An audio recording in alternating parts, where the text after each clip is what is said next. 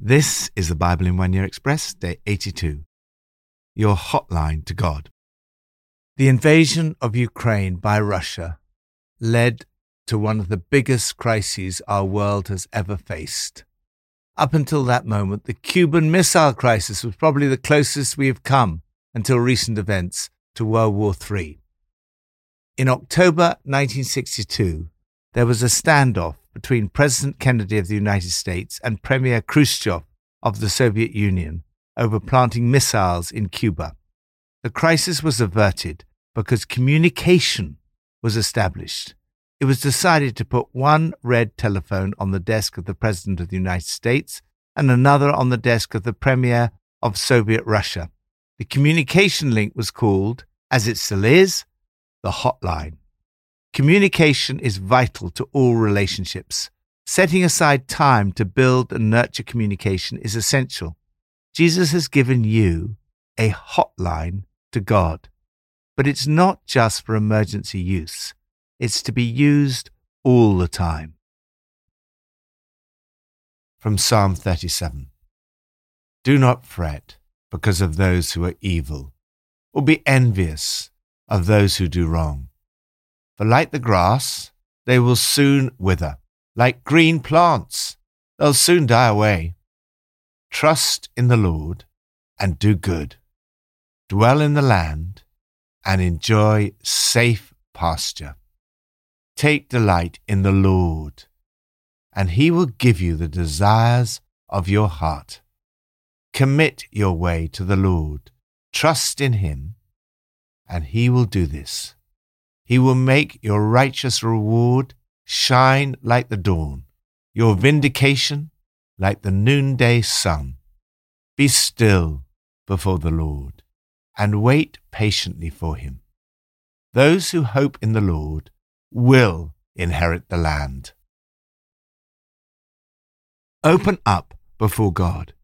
How can your desires be fulfilled? The psalmist David says, Take delight in the Lord and He will give you the desires of your heart. Rather than pursuing the things you desire, if you delight in God, He will give you the desires of your heart. Letting God give you things is so much better than trying to get them for yourself. He promises first faith in the midst of your fears. There may be lots going on that could make you afraid and even panic, but three times David repeats, Do not fret. Nor are we to be envious. Rather, turn to the Lord, bring him your fears, and trust in the Lord. Faith is trust. It's the opposite of fear and panic. Second, guidance in your decisions. Commit your way to the Lord. This is the key to guidance. Bring the decisions to God, ask Him to act, and trust in Him. Over and over again, I've used this verse in my own life. I've also used it when praying for others who are struggling with decisions, especially about their jobs or potential marriage partners. It's a simple three part process. First, commit the decision to God in prayer, asking Him to open the doors that are right for you and to close the ones that are not right. Second, thereafter, trust that He's in control. Third, watch in faith for Him to act as you continue on your way in the expectation that God will act. Third, peace in your heart. Make use of your hotline to God. Set aside time to be still before the Lord and wait patiently for Him. This is the source that makes your righteous reward shine like the dawn. This is the way to avoid fretting and anger and to find peace and hope. Lord, keep me from fear, envy, and anger as I trust in you. Today I want to commit my way to you. I will be still before you, God. I will delight in you. New Testament from Luke 4 and 5. Simon's mother in law was suffering from a high fever, and they asked Jesus to help her. So he rebuked the fever, and it left her. At sunset, the people brought to Jesus all who had various kinds of illness, and laying his hands on each one, he healed them. At daybreak, Jesus went out to a solitary place. The people were looking for him, and when they came to where he was, they tried to keep him from leaving. One day, As Jesus was standing by the lake of Gennesaret, the people were crowding round him and listening to the word of God. He got into one of the boats, the one belonging to Simon, and asked him to put out a little from the shore. Then he sat down and taught the people from the boat. When he'd finished speaking, he said to Simon, Put out into deep water and let down the nets for a catch. Simon answered, Master, we've worked hard all night and haven't caught anything. But because you say so, I will let down the nets. When they'd done so, they caught such a large number of fish that their nets began to break. So they signaled to their partners in the other boat to come and help them. And they came and filled both boats so full that they began to sink. When Simon Peter saw this, he fell at Jesus' knees. Then Jesus said to Simon, Don't be afraid. From now on, you will fish for people. So they pulled their boats up on shore, left everything, and followed him. Listen to the Word of God. Your hotline to God involves two way communication. It involves both speaking to God in prayer and listening to His words. This was the secret of Jesus' own ministry. No one has ever had a more powerful ministry than Jesus. No one has ever had more demands on his time and energy than Jesus. Everyone wanted his help. When they asked for Jesus' help to heal Simon's mother in law, he healed her. He laid hands on all who were brought to him and healed them. He kept on preaching the gospel. He healed the lepers. The crowds increased. Crowds of people came to hear him and to be healed of their illnesses. How could he do it? What was his secret? What was the source of his power?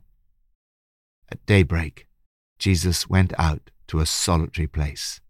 Jesus often withdrew to lonely places and prayed. You will never cope with the demands of life in the kingdom of God unless you're being recharged through your hotline to God. The crowd were pushing in on Jesus to better hear the word of God. Using the boat for a pulpit, Jesus taught the crowd. Hearing the word of God through Jesus transformed Simon Peter's life. Peter not only caught a big catch of fish, he also caught a big vision of what God could do with his life. Three years later, he preached a sermon in which 3,000 people were converted in one day. He laid the foundations whereby 2,000 years later, over 2 billion people profess the name of Jesus. What lessons can we learn from this acted out parable? First, the potential is vast. They had not caught any fish, but there were plenty to catch. In the Sea of Galilee, there were phenomenal shoals of fish that covered the sea as if it were solid for as much as an acre. Although cleaning nets is important for fishermen, the primary purpose is to catch fish. The primary task of the church is mission. Jesus says, Put out into deep water and let down the nets for a catch. There are so many people who need to hear the message about Jesus. Second, nothing is impossible with Jesus. Peter's first reaction was negative and pessimistic. He didn't think it would work. We've worked hard all night and haven't caught anything. However, possibly after a long pause, he says, But because you say so, I will let down the nets. Jesus made what seemed impossible possible. When they'd done so, they caught such a large number of fish that their nets began to break. Third, it cannot be done alone, but only in partnership. So they signaled to their partners in the other boat to come and help them. And they came and filled both boats so full that they began to sink. Partnership is the key to mission. Disunity is so off putting to those outside the church. Partnership and unity are very attractive. Fourth, it's a vision worth going for. Peter's first reaction was to sense his own unworthiness. Go away from me, Lord, I'm a sinful man. At the same time, he and the others were astonished at the catch of fish. They must have been very daunted, but Jesus said, Don't be afraid. From now on, you will fish for people. They saw it was a vision worth going for, so they pulled their boats up on shore, left everything, and followed him. Lord, thank you that you've given me a hotline to you.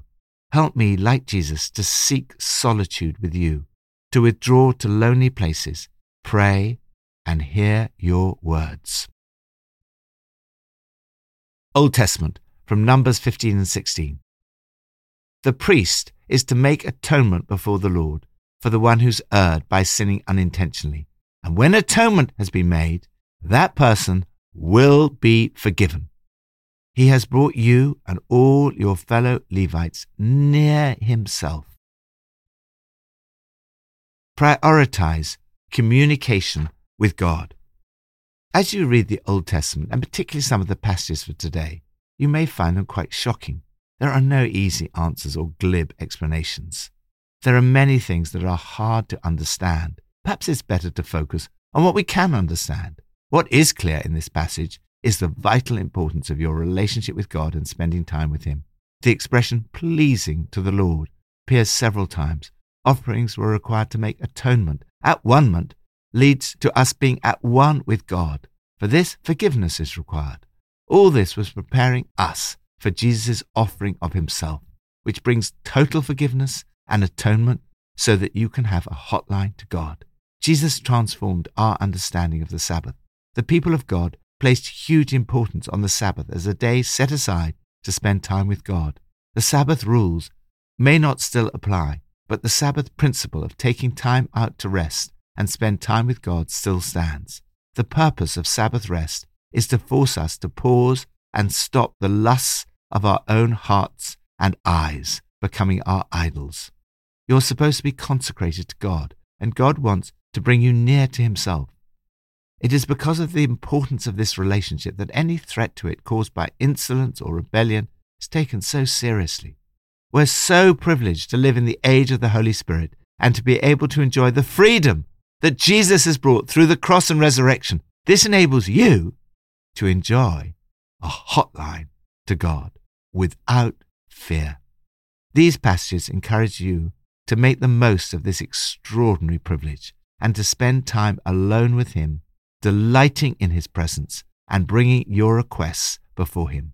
Lord, help me to lead a life that is pleasing to you, to stay close to you each day, and to find time to spend alone with you.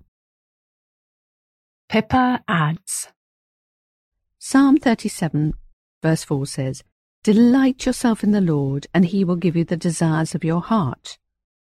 I try and keep remembering that delight has to come first.